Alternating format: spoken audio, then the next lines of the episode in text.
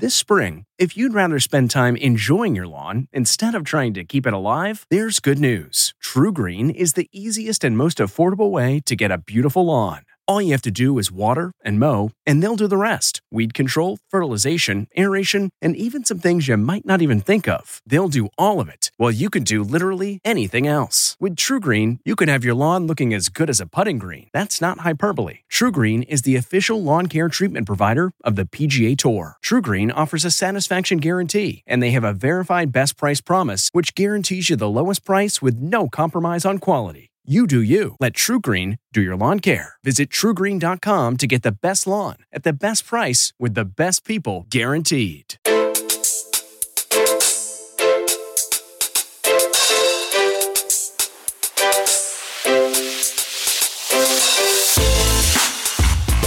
Welcome to the CBS Eye on Money Show. It's Tuesday, February 15th. And uh, Mark, how are you feeling today? I am good. It is the weekend, the week after the Super Bowl, the week, the day after Valentine's Day. So yeah, all good, all good. You? Uh, I'm good. We're recording this before the the results of the Super Bowl, so we're not going to talk about the Super Bowl. But let's hope it was a good game. Even though Mark, you were such a buzzkill about the whole playoff season, which was like the best playoff season ever, and you weren't even that into it. I just didn't get to watch much of it. I saw bits and pieces, but not like uh, years past. That's for sure. Can we get Theo involved in this? Is this is be a very good thing for him? No.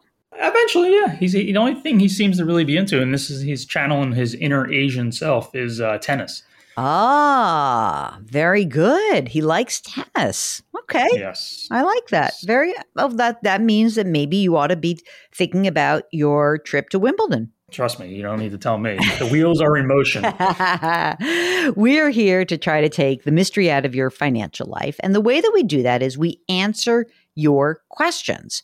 Now, if you have a financial question, all you need to do is go to our website, jillonmoney.com. You click on the contact us button, and there's a form that will pop up. Ask your question there. At the bottom of the form, it says, Would you be willing to come on the air with us? Just click yes or no, but do yes. It's so much better, Mark, when we have a caller live, right? Or a listener live, I should say, right? Isn't it better for for everybody? Oh, I mean, I think of this podcast. I think you and I have talked about this before. This is like kind of like talk radio to me. I mean, that's that's where I got my start in 1999, 2000 was in talk radio. So that's kind of how I approach this this podcast. And it's always better when you have callers on the line. So much better. Even though I find us quite entertaining, it's not nearly as entertaining as you guys. So today we are inviting Dee from Michigan on the air with us. Hello, Dee. How are you? I'm doing great, Jill. How are you? Good. Okay. So, Dee, you contacted us about a year and a half ago or so. You were on another show, also known as the Jill on Money podcast. Uh, what brings you to our airwaves today?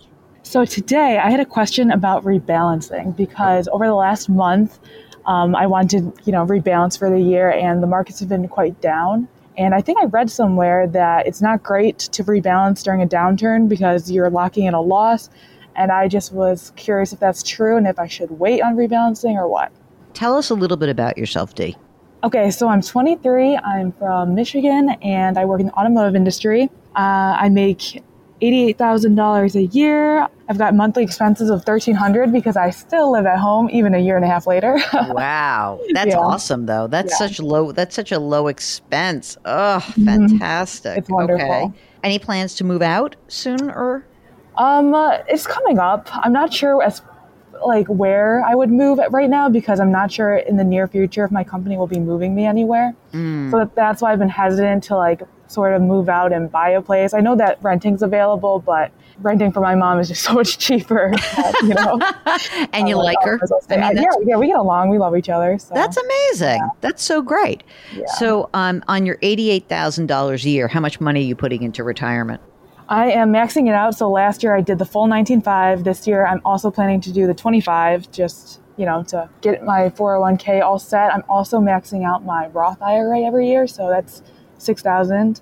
And then any extra I usually put in like a low brokerage account. Mark, this 23 year old is rocking it, right? It's thanks Good to you Lord. guys. I swear, I listen to you every single day on my drive home and drive to work. So Oh, that's so nice of you. So you've saving a bunch of money. Tell us um, other stuff. Like, do you have student loans or credit cards or auto loans or any? I hope not auto loans since you're in the automobile industry. Maybe you have a good, maybe a beautiful discount on a car. I do, I do have a discount. So yeah, but um, I I lease right now, so it's just you know like two seventy five a month, and then I get gas at work. They actually have a s- program where they fill your car up for you. So like, Get out of here. This is awesome.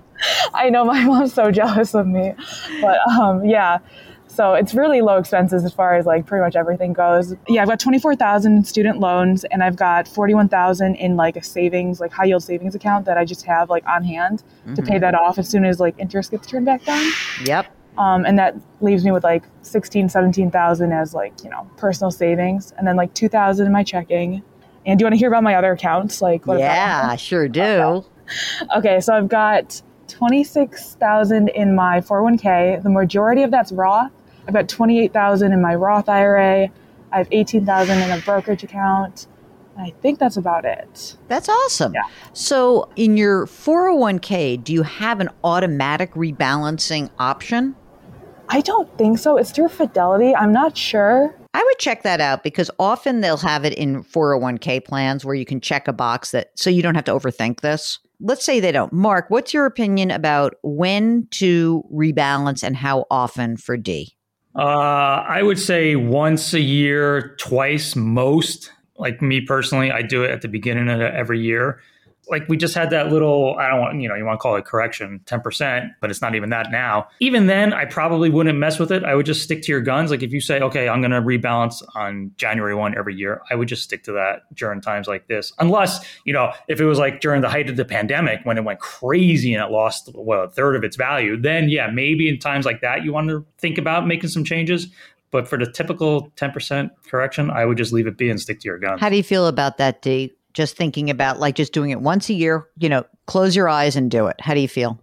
I'm totally okay with that. Yeah. I am too. Also, like even if you did it and yeah, you know, things were going crazy, it may not be the worst thing in the world. I mean, it's like, you know, I I personally, you know, I just try to, you know, put it on autopilot to take the emotion out of it.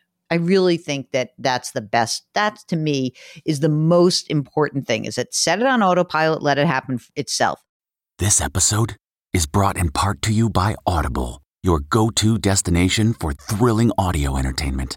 Whether you're looking for a hair raising experience to enjoy while you're on the move or eager to dive into sinister and shocking tales, Audible has an exclusive collection of thrillers from best selling authors that will keep you on the edge of your seat. Like James Patterson's first audio only thriller, The Coldest Case. Experience stories like never before, where every chilling detail is brought to life by captivating sound design. Plus, as an Audible member, choose one title a month to make yours forever. And now, new members can try Audible free for 30 days. Just visit audible.com slash WonderyPod or text WonderyPod to 500 500. That's audible.com slash WonderyPod or text WonderyPod to 500 500. How are you invested right now? Give us a little bit of your allocation breakdown. I say it's because I'm 23 and I've got time, but it's like 100% stocks. That's okay with that. You are doing a great job. In your retirement account 100%, maybe if you have like a brokerage account, I might have like a little bit of money say outside, but especially after once you pay off your student loans and you have all this money that's in your high yield savings, right?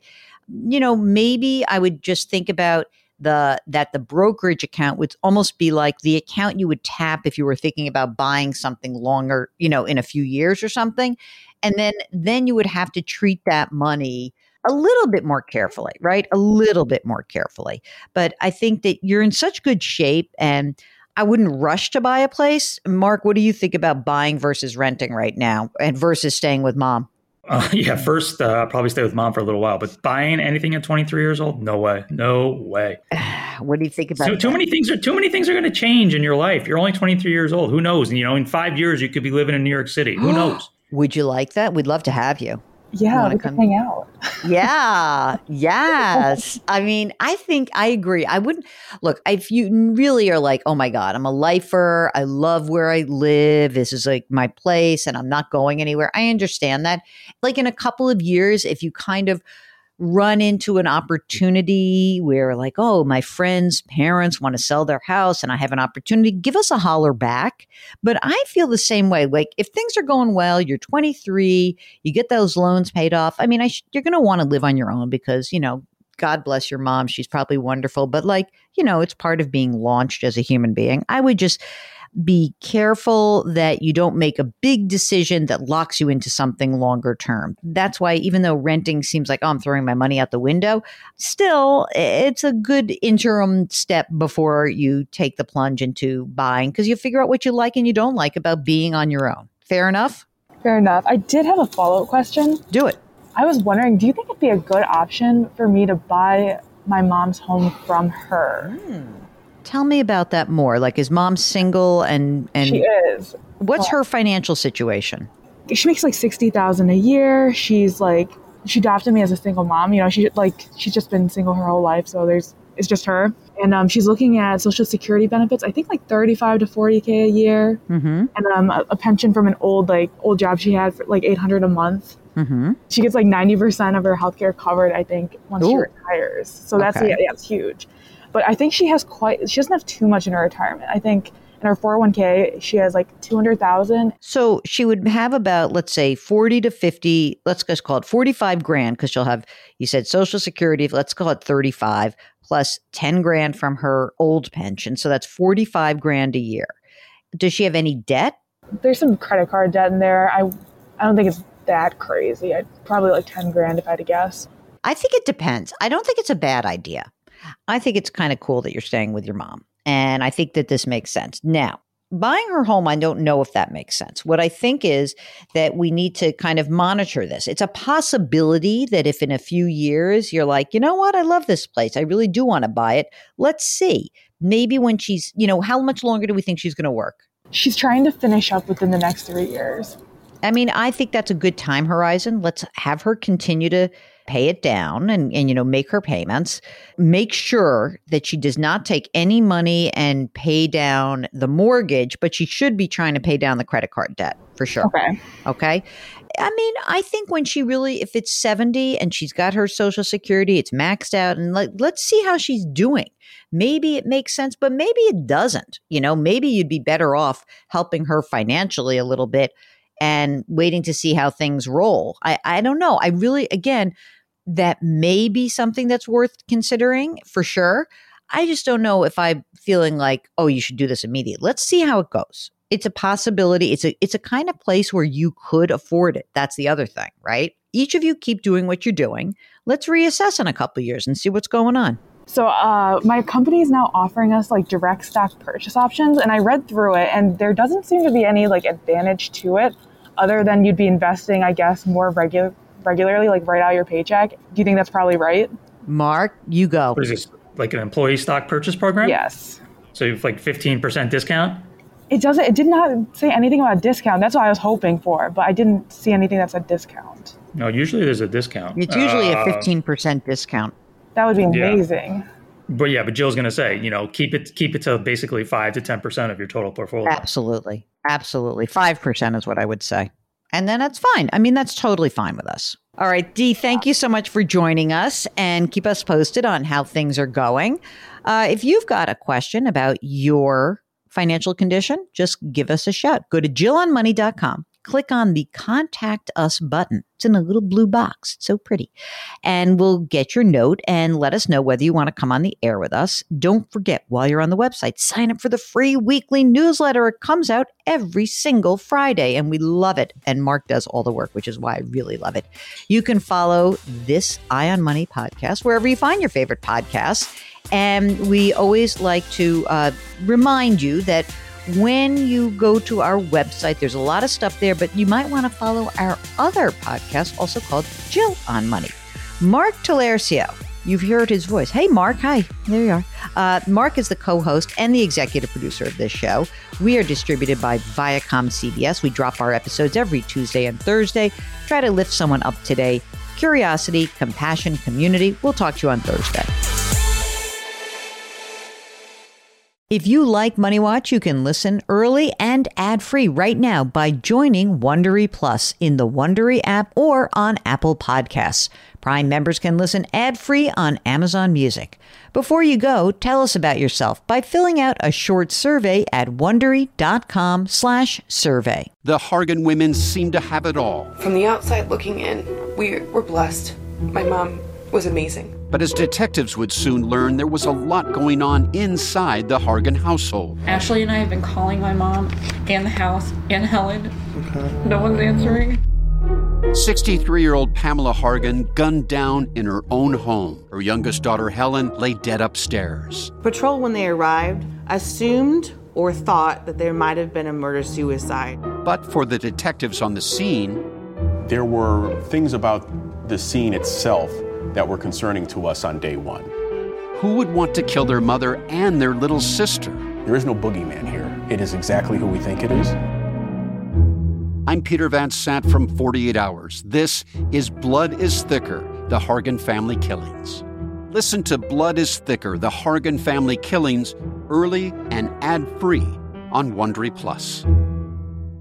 Catch every episode of 60 Minutes, America's most watched news magazine show, as a podcast. Hear in depth investigations across politics, news, and entertainment on your schedule. Listen to 60 Minutes ad free on Wondery Plus.